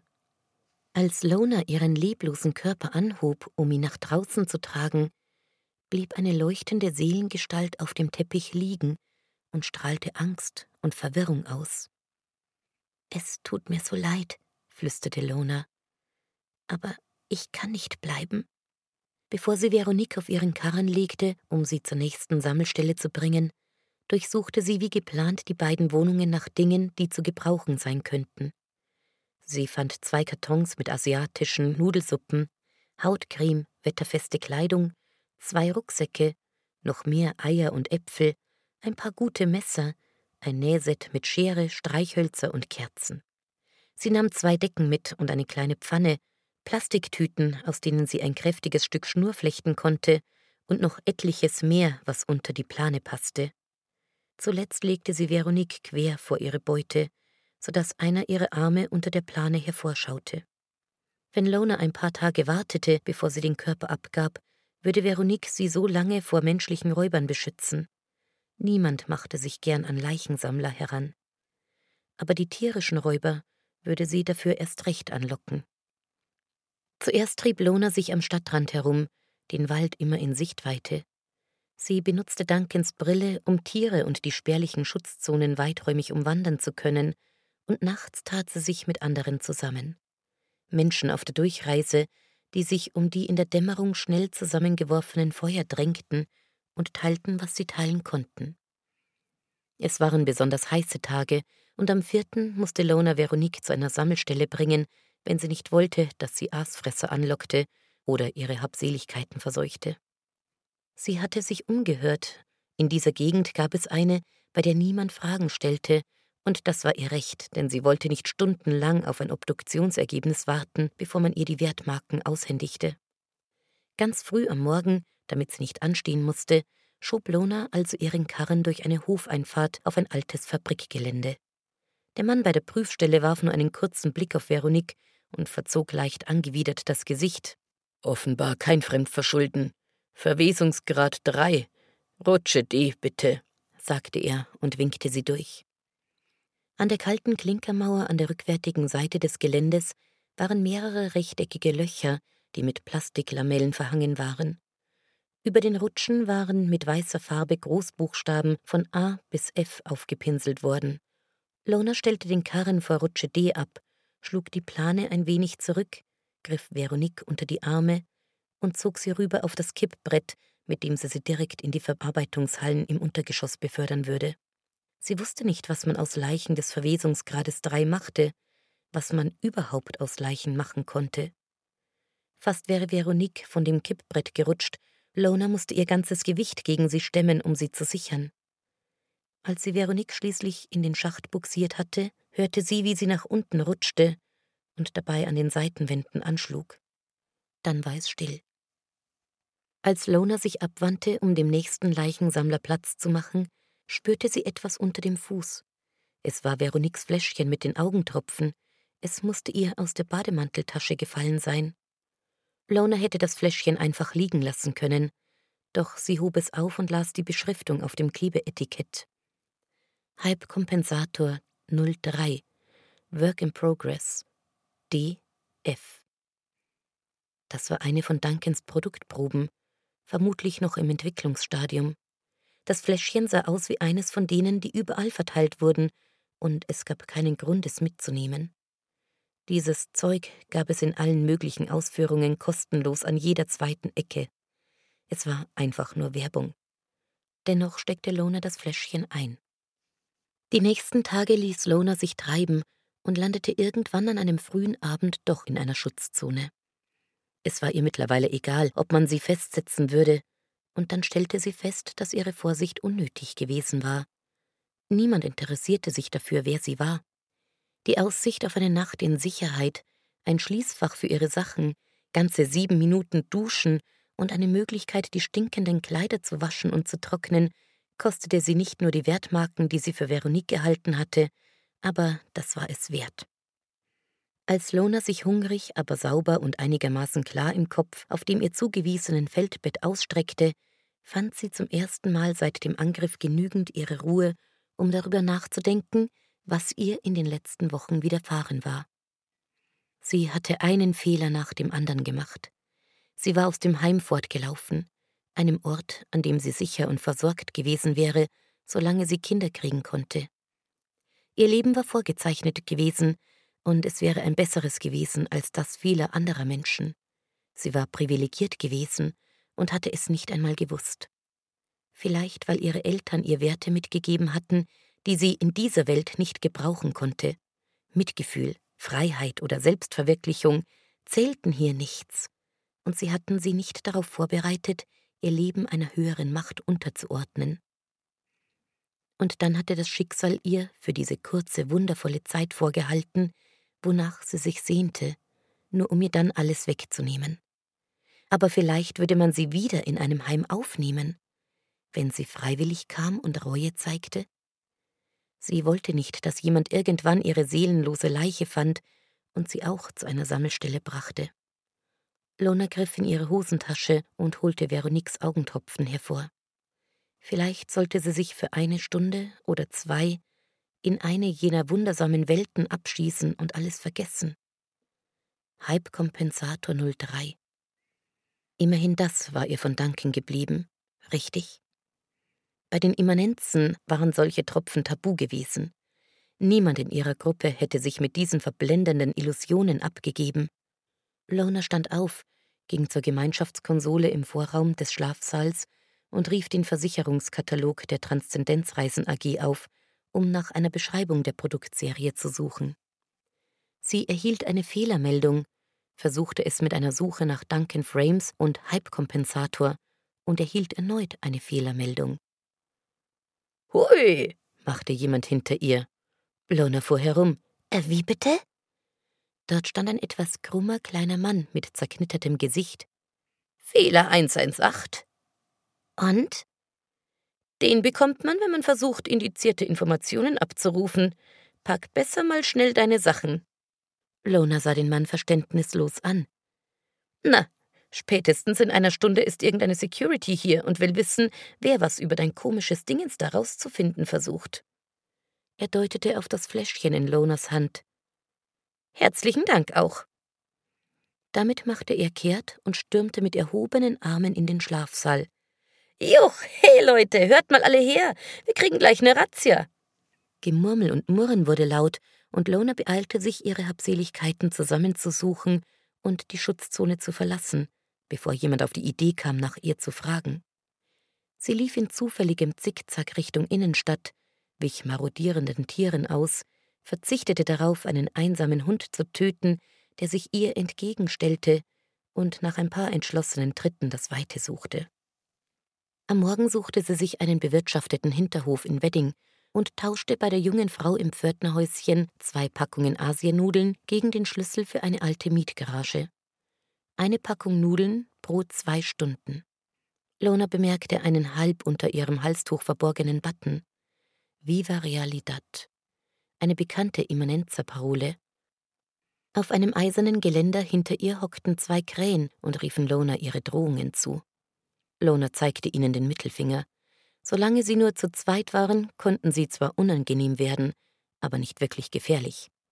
Lona stellte ihren Karren in einer Ecke der Garage ab, zog die Tür zu, schaltete die alte LED-Schiene ein, die lose von der Decke hing, und lehnte sich mit dem Rücken sitzend gegen die Wand. Es roch noch immer nach Öl und Benzin in diesem Raum, und Lona verspürte jähes Heimweh nach einer Welt, die es nicht mehr gab. Genau so hatte es zu Hause in der Garage gerochen. Als Kind war ihr davon schlecht geworden, jetzt hätte sie allein dafür bezahlt, den Geruch mit sich nehmen zu können. Lona zog die Flasche mit Veroniques Augentropfen hervor und hielt sie gegen das Licht. Sie war noch fast voll, und gleich würde sie wissen, warum jegliche Information darüber indiziert war. Die Tropfen waren kalt und brannten in den Augen, doch Lona blinzelte den Schmerz weg. Als sie sich umsah, war sie noch immer in derselben Garage wie zuvor. Keine andere Welt erschien vor ihren Augen, kein idyllisches Jenseits. Nur ihre Sicht war etwas verschwommen, als hätte sie einen Ölfilm auf den Pupillen. Scheiße, murmelte Lona und stand wieder auf. Wenigstens konnte sie die vier Stunden, die sie bezahlt hatte, nutzen, um ein wenig zu schlafen. Sie warf noch einen Blick auf die Tropferflasche und stutzte. Wenn man von hinten durch die Flasche schaute, konnte man die Rückseite des Klebeschildes lesen, was ihr vorher nicht aufgefallen war. Achtung, kann zu Augenschäden führen. Ah, nochmal Scheiße. Bist du etwa von dem Fuck hier blind geworden, Veronique? Lona öffnete die Garagentür, um die Frau im Pförtnerhaus um sauberes Wasser zu bitten. Sie wollte sich die Augen ausspülen. Das Sonnenlicht stach unangenehm, und als sie auf den Hof hinaustrat, merkte sie, dass doch etwas anders war. Die Krähen auf dem Geländer sprachen nicht mehr, sie krächzten bloß noch wie gewöhnliche dumme Tiere. Lona sah sich weiter um. Vorn auf der Straße war eine Gruppe Tauben. Sie näherte sich vorsichtig, doch die Vögel interessierten sich nicht für sie. Kein Vogelkopf wandte sich ihr mit starrendem Blick zu, keine Angriffspläne wurden ausgetauscht. Kein Kreis schloss sich bedrohlich um sie. Sie pickten und gurrten und tippelten herum. Das war alles. Und Lona verspürte nicht das kleinste bisschen Angst. Vorsicht! rief ihr die Frau aus dem Pförtnerhäuschen zu und drückte hastig eine Zigarette aus. Kosch! machte Lona, trat mit dem Fuß auf und riss die Arme hoch. Die Tauben stoben nach allen Seiten auseinander und brachten sich ein paar Meter weiter in Sicherheit. Ha, machte Lona und drehte sich triumphierend um. Die Pförtnerin starrte sie aus geweiteten Augen an. Erneut blickte Lona sich um. Sie erhielt keinerlei optische Informationen, die sich von dem unterschieden, was sie sonst sehen würde. Aber ihr fehlte jegliche Angst vor Tieren. Tiere waren nur Tiere. Sie sprachen nicht, sie bedrohten sie nicht. Sie wusste, dass sie ihr nichts tun würden und dass sie im Gegenteil Angst vor ihr hätten. Lona lachte. Mann, Veronique, irgendwie hattest du es schon faustig hinter den Ohren, oder? Ich weiß nur noch nicht wie. Warum hast du dich in dem alten Haus versteckt? Was habt du und Duncan da zusammen ausgeheckt? Die Pförtnerin kam aus ihrem Häuschen, warf einen ängstlichen Blick in den Himmel und packte Lona am Arm. Sag mal, spinnst du? Die kommen doch gleich wieder und dann bringen sie ihre Freunde mit. Komm schnell! Ihr Halstuch war verrutscht, so dass Lona jetzt auch das Namensschild sehen konnte, das neben ihrem Button hing. Sie hieß Annika. Annika zog Lona mit sich zu der gemieteten Garage, buxierte sie hinein und warf die Tür zu. Lona musste an etwas denken, das Veronique gesagt hatte. Hätte sie vor dem Schlafen ihre Augentropfen genommen, hätten die Ratten sie dann auch angegriffen? Oder hätte Veroniques Furchtlosigkeit sie ferngehalten? Ein Schreck durchfuhr Luna. Was, wenn es ihre eigene Angst vor nächtlichen Tierangriffen gewesen wäre, die die Ratten hervorgelockt hat? War es dann ihre Schuld, was mit Veronique geschehen war? Annika blies die Backen auf und stieß die Luft aus. Puh, ich schlage vor, wir bleiben hier, bis die Lage sich entschärft hat. Sie warf Lona einen wütenden Blick zu. Ich sag dir, das kostet aber extra. Lona setzte sich an die Wand. Du, sag mal, Annika, setzte sie an. Du kennst doch bestimmt ein paar Immanenzer. Annika starrte sie verdrossen an. Ach, komm schon. Keine Ahnung, wovon du redest. Lona deutete auf den Button. Was weiß ich, was da steht. Der sieht einfach nur retro aus, klar? Ich bin kein Spitzel, sagte Lona. Ich war selbst eine von euch. Meine Gruppe ist hochgegangen und sie haben mich in ein Heim gesteckt, und jetzt bin ich auf der Flucht. Sie hoffte, dass diese Offenheit Annikas Vertrauen wecken würde. Und was willst du dann von mir? fragte Annika. Erklärst du mir, wie das mit dem Tod und den Seelen eigentlich ist? Wenn du eine Imme bist, dann weißt du das selbst. Bitte, sagte Lona. Ich hab's einfach nie so richtig begriffen. Annika schwieg, dann gab sie sich einen Ruck. Na schön, also, was beschäftigt dich? Lona zog Duncans Brille aus der Jackentasche. Wie erklärst du es dir, dass man mit solchen Brillen Seelen sehen kann? Annika holte sich ohne zu fragen eine Nudelpackung aus dem Karren, setzte sich neben Lona, riss die Packung auf und begann die Nudeln trocken zu essen. Nach dem Tod bestehen unsere emotionalen und gedanklichen Muster eine Weile fort, bevor sie sich genau wie der Körper zersetzen. Klar? sagte sie kauend. Klar. Sie halten für eine Weile an dem Ort, an dem jemand gestorben ist, und durch so eine Brille sieht es aus, als hätten sie menschliche Gestalt und alles. Aber das ist nur eine visuelle Interpretation abstrakter Daten, das beweist gar nichts. Und vielleicht gibt es nicht mal diese Daten. Die Brillen könnten auch einfach registrieren, dass jemand tot ist und ein Nachbild von ihm erzeugen, eine Art Fake. So oder so ist das, was nach dem Tod übrig bleibt, nur ein Schatten, der verblasst. Aber ist das nicht schrecklich traurig? Was soll daran traurig sein, wenn man aus diesem Gefängnis hier freikommt? Annika schlug sich auf die Brust. Und mit allem, was ist, verschmilzt. Ich finde, das ist doch das Geilste, was einem passieren kann. Lona nickte. So konnte man es auch sehen. Warum nicht? Transzendenzreisen sind ein Bluff, ein Nepp, sagte Annika voller Überzeugung. Das war die gängige Meinung der Immanenzer, und Lona hatte sie oft genug selbst heruntergebetet. Sie brüteten beide eine Weile schweigend vor sich hin, bis Annika sagte, die Schweinerei daran ist, dass die Leute ihr einziges greifbares Leben wegwerfen für etwas, das es gar nicht gibt. Und wenn doch? fragte Lona schwach. Wenn doch, dann ist das sicher nicht irgend so eine von Menschen gemachte, kitschig bunte Bilderwelt mit Engeln und Trompeten und solchem Unsinn. Wenn du nach dem Tod noch irgendetwas erlebst, dann ist es sicher nichts, was wir uns vorstellen könnten. Lona drehte nachdenklich die Tropferflasche in der Hand. Die Wirkung ließ langsam nach. Die übliche Beklemmung der Angst legte sich wieder über sie, und erst jetzt wurde ihr klar, wie übermächtig und allgegenwärtig sie in ihrem Leben war. Sie dachte an Duncan. Der Halbkompensator hatte ihr die Angst genommen und sie Tiere so erleben lassen, wie Menschen sie früher erlebt haben mussten, realistisch. Das hatte er gesagt. Er hatte sich auf Realismus spezialisiert. So etwas konnte gefährlich sein für eine Industrie, die von der Angst vor dem Diesseits und der Sehnsucht nach dem Jenseits lebte. Lona schnappte nach Luft, als der nächste Gedanke sich in ihr formte. Duncan entwickelte etwas, das die Transzendenzreisen AG zu Fall bringen konnte, wenn man es richtig einsetzte. Wusste er es? Wusste die Firma es? Hatte Veronique es gewusst? Annika, was weißt du über Halbkompensatoren? Annika sah sie erschrocken an und Lona atmete durch. Du musst mich zu deiner Gruppe bringen. Ich habe vielleicht wichtige Informationen für euch. Annika zögerte, also legte Lona nach. Ist dir der Name Duncan Frames ein Begriff? fragte sie. Klar, der Designer. Ich kenne ihn persönlich. Unsinn. Lona reichte Annika Duncans Brille. Die gehört ihm. Ich habe sie ihm geklaut. Setz sie auf und schau mich an, dann weißt du, dass ich nicht lüge.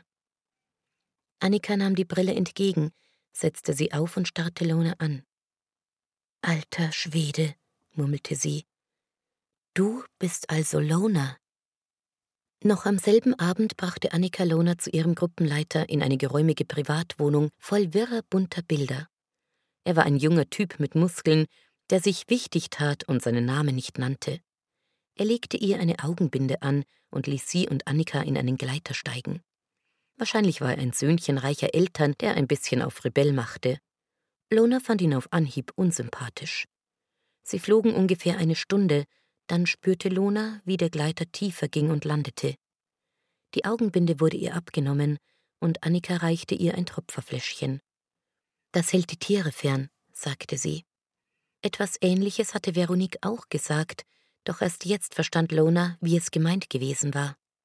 Doch diese Tropfen waren anders als die, die Veronique ihr hinterlassen hatte. Sie sorgten neben der Angstfreiheit für eine große geistige Klarheit. Sie schaute auf das Fläschchen. Halbkompensator 05. Offenbar eine verbesserte Version. Sie stiegen auf einer Lichtung zwischen üppiger Vegetation aus, und Lona folgte Annika und ihrem Gruppenleiter über einen Plattenweg zu einem großen Doppelflügeltor aus rostigem Metall, das in die Flanke eines Hügels eingelassen war. Einer von sechs aufgegebenen Sportflugzeughangars, erklärte Annika. Wir forschen und leben hier, wenn wir nicht in der Stadt sind. Die Decke des Hangars war gewölbt, Leute in Arbeitskleidung saßen an Rechnern oder liefen herum, und an einem großen Labortisch aus Stahl standen zwei ältere Männer und füllten eine silbrige Flüssigkeit in hunderte kleine Tropferflaschen. Kompensator 05, sagte Annika. Wir können jetzt deinetwegen jeden Tag mit der Verteilung beginnen. Meinetwegen?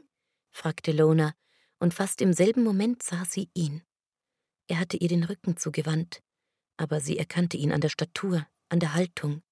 Sie würde ihn überall wiedererkennen. Danken? sagte sie und fühlte sich dabei unangenehm klein und unsicher. Sie hatte Angst, dass er sie wieder wegschicken würde, obwohl sie längst beschlossen hatte, für immer zu bleiben. Er wandte sich um und starrte sie einen Moment lang an. Wortlos kam er auf sie zu und blieb vor ihr stehen. Lona schossen Tränen in die Augen. Sie wollte sich ihm in die Arme fallen lassen, aber irgendetwas an ihm hielt sie davon ab. Sein Blick war nicht abweisend, aber Lona fühlte sich, als sei sie ein Versuchstier, das er zwar mit einer gewissen Neugier, aber ohne Mitgefühl betrachtete. Warum? setzte Lona hilflos an.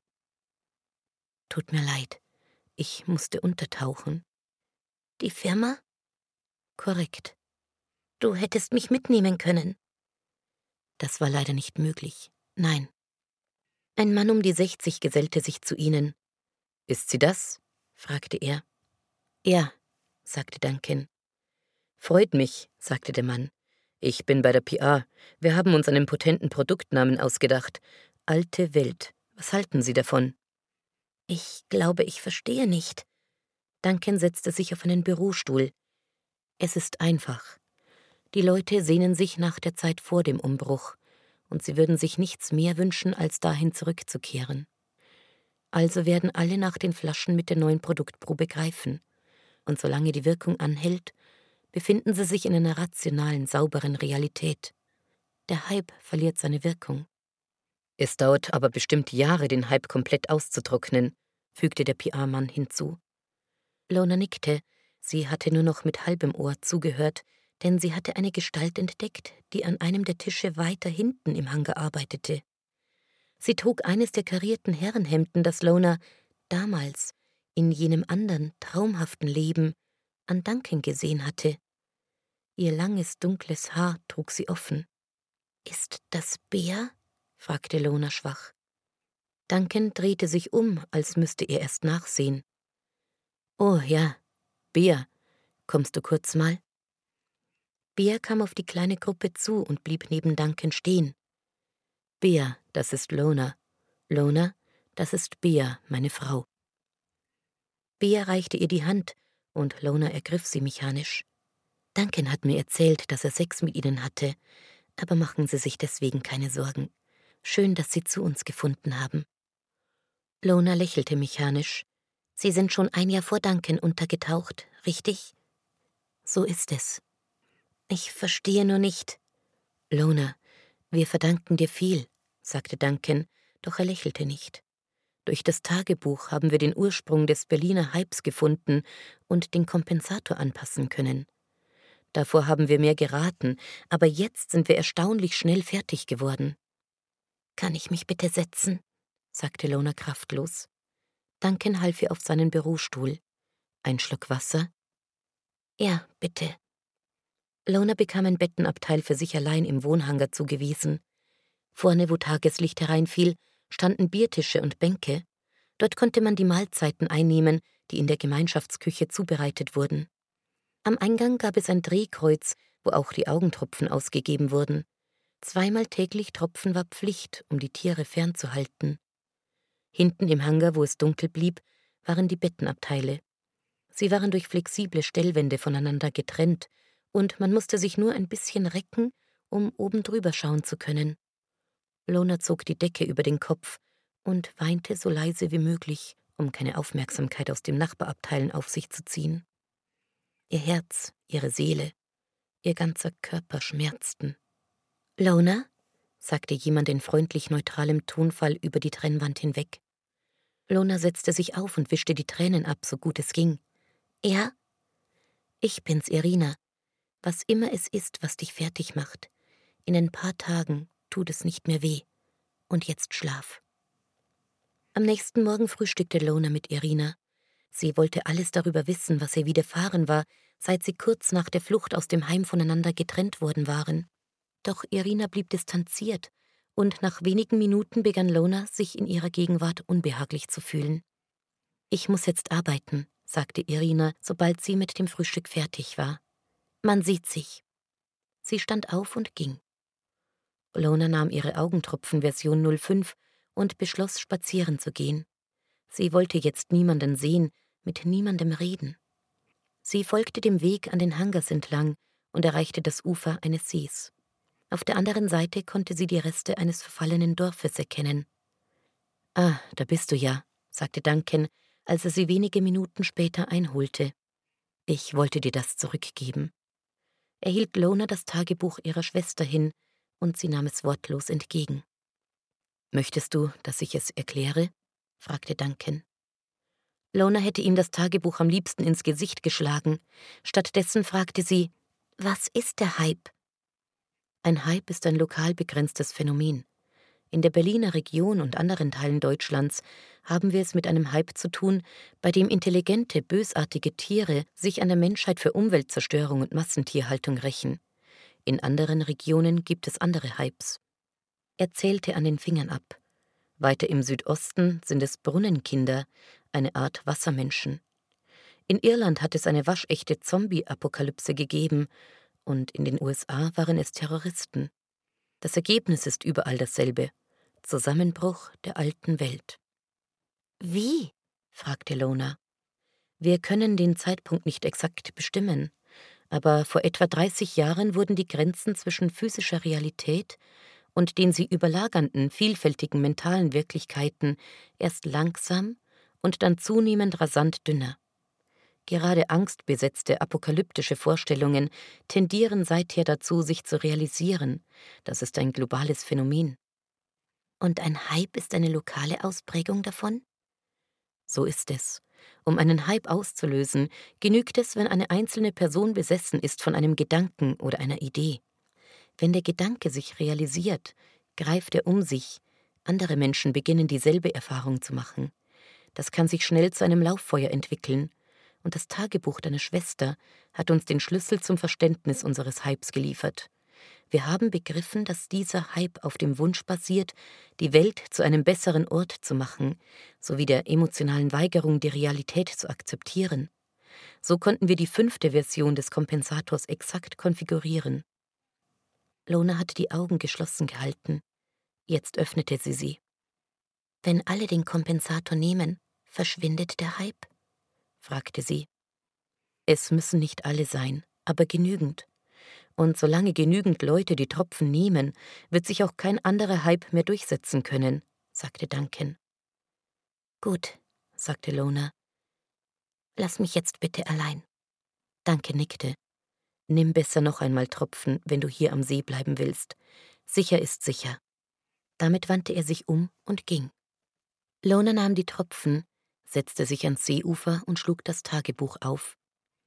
Sie las über das Teammeeting, an der Rummelsburger Bucht und die Himbeeren vorlas, über den Traum von der Landbrücke und einer besseren Welt, die Realität wird, einfach, weil man es so will.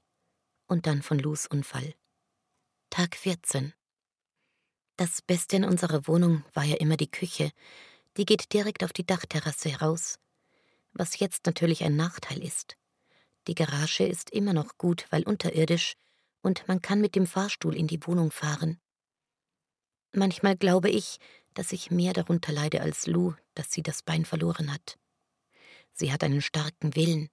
Ich kann trotzdem nicht schlafen, mache mir Vorwürfe, und Urs ist vollkommen apathisch. Ich habe den Verdacht, dass er was nimmt, um klarzukommen. Es ist ja nicht nur Lou, es sind auch die Tiere. Erst waren es nur die Einhörner, aber jetzt kommen immer mehr normale Tiere in die Stadt. Füchse, Störche, alles Mögliche. In der Spree haben Lou und ich sogar Alligatoren gesehen. Und ständig diese Schreckmomente, wenn dich irgendetwas anflattert oder anknurrt. Man weiß nie, was einem als nächstes begegnet und wo. Aber Lou sagt, und da hat sie recht, dass wir schließlich zuerst angegriffen haben mit unserer Umweltzerstörung. So ist das jetzt eben in der besseren Welt. Trotzdem müssen wir erst mal raus aus der Wohnung, zumindest zwischenzeitlich. Und wenn wir Franz von Assisi wären, die Krähen hacken uns trotzdem alles kaputt. Und ich finde einfach nicht raus, wo die immer wieder reinkommen. Lou hat schon überall offene Stellen, ich auch, vor allem am Kopf und an den Armen. Nur an Urs gehen sie nicht ran. Tag 17. Lou und ich fahren das Gepäck runter in die Garage. Ich merke, dass ich eigentlich gar nicht weg will. Und in mir fängt so eine Wut an zu zucken. Weil wir doch zu den Guten gehören. Wir brennen keine Wälder nieder, wir fressen keine Tiere. Aber noch viel wütender bin ich auf Urs, der immer nur in der Küche hockt und über die Dächer glotzt und keinen Finger rührt. Lou sitzt auf einem Stapel Kisten und ich sehe Angst in ihrem Gesicht, aber eben auch Stärke. Was getan werden muss, tut sie eben. Ich fühle mich schuldig, sie allein in der Garage zu lassen, einem Raum unter der Erde, fensterlos und stickig, aber ich muss noch mal hoch. In der Küche steht die Terrassentür offen, Schränke, Kühltruhe, alles weit aufgerissen. Und überall diese grauschwarzen Berliner Nebelkrähen. Urs wirft Gefrierbeutel mit Sojahack und Mais raus auf die Terrasse. Deine Tochter ist allein unter der Erde und du fütterst Vögel, sage ich. Das ist nicht mal ein Vorwurf, ich beschreibe nur Tatsachen, und Urs lächelt ganz komisch.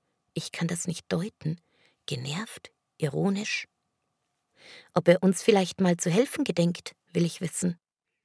Da ist etwas so Gleichgültiges in seinem Blick, dass ich plötzlich zuschlagen und Haare ausreißen muss. Hilft nur leider überhaupt kein bisschen.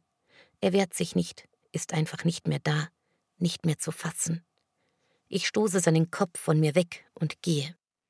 Wir schaffen das ohne ihn, auch wenn ich seit Lus Geburt nicht mehr hinterm Steuer gesessen habe. Tag 26. Das Wichtigste ist jetzt unser gemeinsamer Traum. Im Kulturbauernhof Schöne Linde sind Bänke aufgestellt, in den Ästen über mir zähle ich mindestens 52 Eichhörnchen. Sie verfolgen die Diskussion genauso aufmerksam wie der Kirchenvorstand und die Leute vom Naturschutzbund. Am Ende steht der Plan für weitere 17 Kilometer Strecke von Nordberlin aus weiter Richtung Osten. Für die Eichhörnchen wird die Allee eine Schnellstraße sein, auf der sie um die ganze Welt reisen können, ohne auch nur einmal den Fuß auf den Boden zu setzen. Urs ist gar nicht erst mit reingekommen. Er wartet an einen Laternenpfahl gelehnt.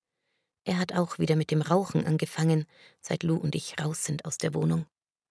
Als ich wieder nach unten in die Garage gekommen bin, zu Lou, die auf mich gewartet hat, hatten wir plötzlich keinen Strom mehr und das Tor ging nicht auf. Ich habe die Scheinwerfer eingeschaltet.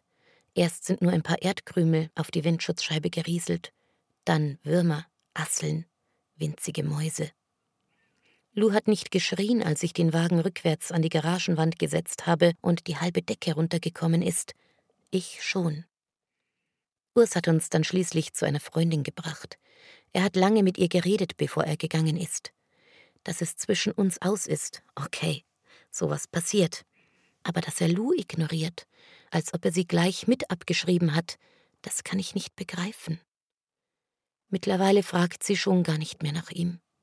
Trotzdem halte ich Kontakt. Das Wichtigste ist jetzt unser Traum, und nachdem feststeht, dass er zumindest die nächsten Kilometer weitergehen wird, fühle ich mich beinahe beschwingt. Auf dem riesigen Parkplatz die Straße runter steht nur unser alter Transporter mit der verbeulten Rückseite, sonst kein einziger Wagen. Der Discounter und das Gartencenter haben dicht gemacht, aber hinter den dunklen Scheiben sieht man es rumoren. Was meinst du? frage ich Urs. Pferde oder was Größeres? Urs antwortet nicht, starrt grimmig vor sich hin. Aber heute werde ich mir die Laune nicht verderben lassen und frage einfach weiter. Wie hieß das nochmal, wo wir Lou abgesetzt haben? Naturkinderhof? Keine Antwort. Okay, es war nicht Naturkinderhof, es hieß anders. Fährst du uns noch nach Hause, wenn wir sie abgeholt haben? Urs blieb abrupt stehen. Vielleicht kommt er sich benutzt vor. Es war ja von Anfang an so, dass immer er gefahren ist und ich nie. Nach der Sache mit Lou und der Trennung will er das eigentlich nicht mehr. Das verstehe ich auch. Dennoch, jetzt sind wir hier und ich will eine ganz normale Antwort auf eine ganz normale Frage, und das sage ich auch. Meistens empfinde ich das gar nicht, dass Urs ziemlich groß ist, aber jetzt. Er beugt sich richtig über mich und schreit los. Es ist genug, es ist genug, es ist genug. Immer wieder. Natürlich zucke ich zurück. Die Reaktion ist doch viel zu heftig, Irgendwas in ihm ist übergeschnappt, und wenn er plötzlich zuschlägt, stattdessen bricht er mitten im letzten Genug ab und wütet mit Riesenschritten zum Wagen. Ich stehe da und kann es nicht fassen. Er fährt ohne mich los. Mir fällt einfach nicht ein, wie das heißt, wo wir Lou abgesetzt haben, weil ich vor dem Termin zu aufgeregt war und jetzt so wütend bin. Ich weiß nur noch, wie das aussah. Ich sehe Lou aus dem Auto steigen, das Haus mit Lärchenverschallung, Springbrunnen davor, zwei Lamas in den Blumenrabatten. Lou winkt. Urs fährt ohne Abschiedsgruß weiter. Lou ist schon immer mutig und offen gewesen. Ich glaube, sie hätte das Zeug zur Diplomatin. Sie könnte eine Heldin sein in dieser neuen Zeit, gerade weil sie trotz des Angriffs auf ihr Leben nach vorne schaut. Sie hat keine Angst vor den Tieren, sie geht ganz selbstverständlich auf sie zu. Jetzt weiß ich es wieder. Kinderbauernhof Schönerlinde. Eigentlich leicht zu merken. Kulturbauernhof, Kinderbauernhof. Aber ich muss da jetzt echt zu Fuß hingehen, weil meine Tasche mit Geld und allem im Wagen liegt. Wenigstens habe ich das Handy dabei. Dort behaupten sie, dass sie Lou nicht gesehen haben. Die Gärtner nicht. Keins von den anderen Kindern. Bei den Tieren auch niemand. Ich zeige einen Schnappschuss. Lou auf der Kletterweide im Treptower Park. Das war noch vor der Sache mit den Einhörnern und Lus Bein. Aber sie bleiben dabei. Lou war nicht hier. SMS an Urs. Hast du sie etwa schon abgeholt? Keine Antwort. Ich rufe an. Er drückt mich weg. Ich fluche, drohe, dass ich ihn anzeige, und das tue ich auch gleich auf der nächsten Wache. Der Beamte schaut in den Computer und dann mich an und sagt, ich soll mal lieber nach Hause gehen, das wird schon wieder kommt aber nicht in Frage, nicht ohne Lou. Als ich unsere alte Wohnung erreiche, dämmert es schon, weil Berlin groß ist und weil ich einem Rudel verwilderter Blindenhunde und einer Bärin mit zwei Jungen ausweichen muss. Dort ist alles dicht und dunkel. Später am Abend Nachricht von Urs. Geh zum Arzt. Dann ist der Akku leer. Und wenn sie versucht, mich anzurufen, ich laufe weiter, Interimswohnung, nur ein trauriger Blick von meiner Freundin. Natürlich ist sie nicht da. Lus Freundinnen, nichts. Und ich laufe weiter, die ganze Nacht, weil ich einfach nicht anders kann. Tag unbekannt. Ich kann mich nicht erinnern, eingeschlafen zu sein, aber ich wache auf unter Rhododendronsträuchern hinter irgendeinem Reiterstandbild, weil jemand mich an den Haaren zieht ein großer schwarzer Hund. Steifbeinig und klamm folge ich dem Tier in ein Café auf der anderen Straßenseite.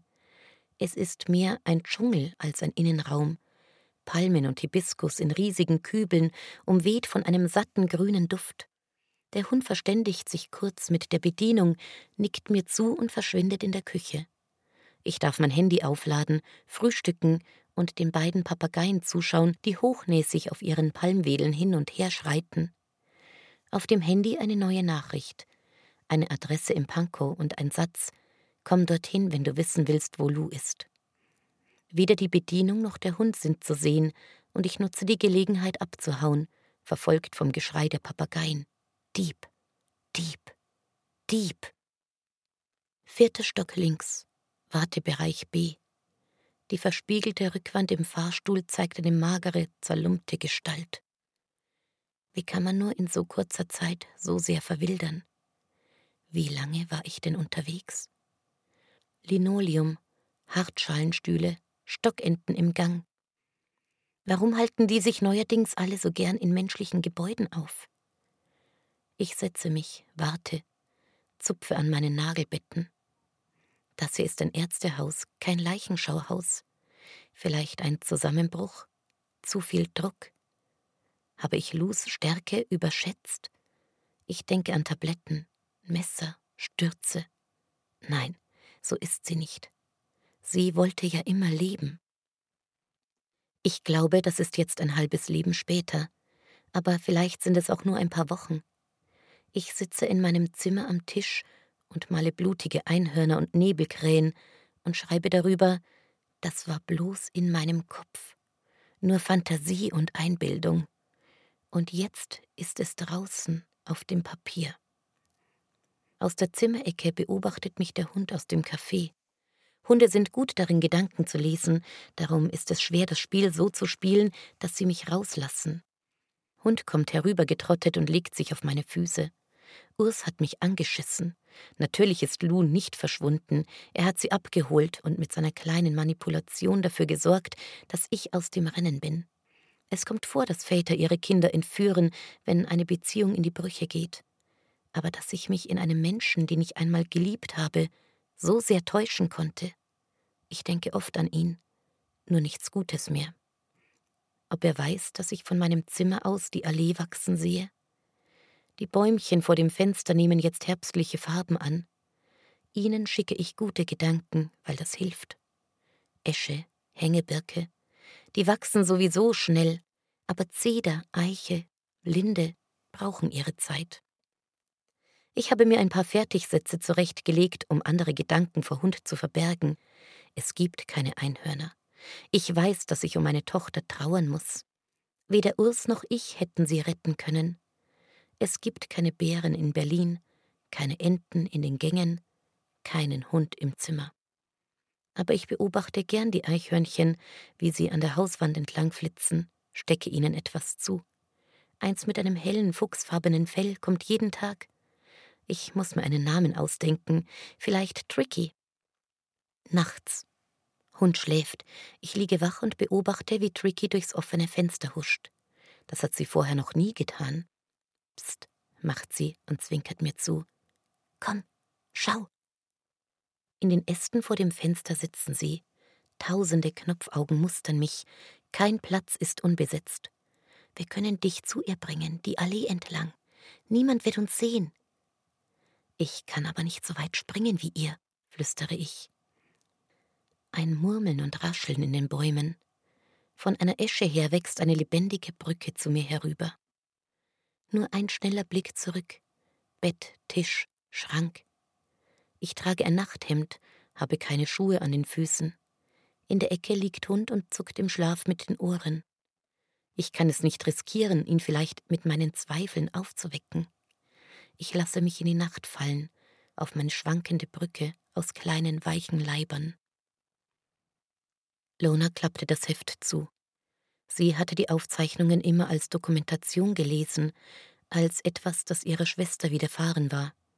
Und jetzt schält sich heraus, dass sie diese Wirklichkeit erst erschaffen hatte. Lona fragte sich, was sie bei diesem Gedanken empfand, und stellte fest, dass sie es nicht wusste. Sie fühlte sich innerlich vollkommen ruhig, beinahe leer. Sie ließ das Heft am Seeufer liegen und kehrte zu den Hangars zurück. Sie fand Duncan auf dem Vorplatz, wo er einigen anderen dabei half, Kisten mit Tropferflaschen in einen Gleiter zu verladen. Es war soweit, die Verteilung begann. Als er sie sah, nahm er eine Flasche aus einer der Kisten und reichte sie ihr. Hier, die sehen gut aus, oder? Auf dem Etikett war ein Bild von Berlin, wie es früher gewesen war, in altem Glanz und voller Menschen. Alte Welt stand darauf. Die Tropfen wirken anders als Version 03, sagte Lona. Erklär mir den Unterschied. In den alten Versionen haben wir nur mit der Information arbeiten können, dass kleine Tiere wie Tauben und Eichhörnchen realistisch keine Gefahr darstellen. Wir konnten die Angst ausschalten. Jetzt schalten wir zusätzlich emotionalen Verlustschmerz aus, das Gefühl von Verrat, die Wut. Verstehe, sagte Lona. Es gibt nur einen kleinen Nachteil. Augenschäden? Nein, das haben wir seit Version 04 im Griff. Aber je länger du die Tropfen nimmst, desto mehr flachen deine Emotionen ab, die angenehmen wie die unangenehmen. Und die Wirkung ist kumulativ. Das heißt, wir werden insgesamt immer rationaler? Kälter? Richtig. Es fehlt an Mitgefühl? Auch. Liebe, Sehnsucht, Staunen, Trauer? Ja. Wer war Veronique für dich? Eine Art Ziehtante. Hast du sie geliebt? Ja, sehr. Sie ist tot. Ich habe sie zu einer Sammelstelle bringen müssen. Duncan schwieg einen Moment, dann nickte er. Es ist okay, sie war alt. Lona sah Duncan in die Augen. Hast du mich geliebt? Duncan dachte nach, dann sagte er, obwohl wir uns nicht lange gekannt haben, ich denke schon, ja. Und solange wir alle unsere Tropfen nehmen, wird niemand die verlorenen Emotionen vermissen, richtig?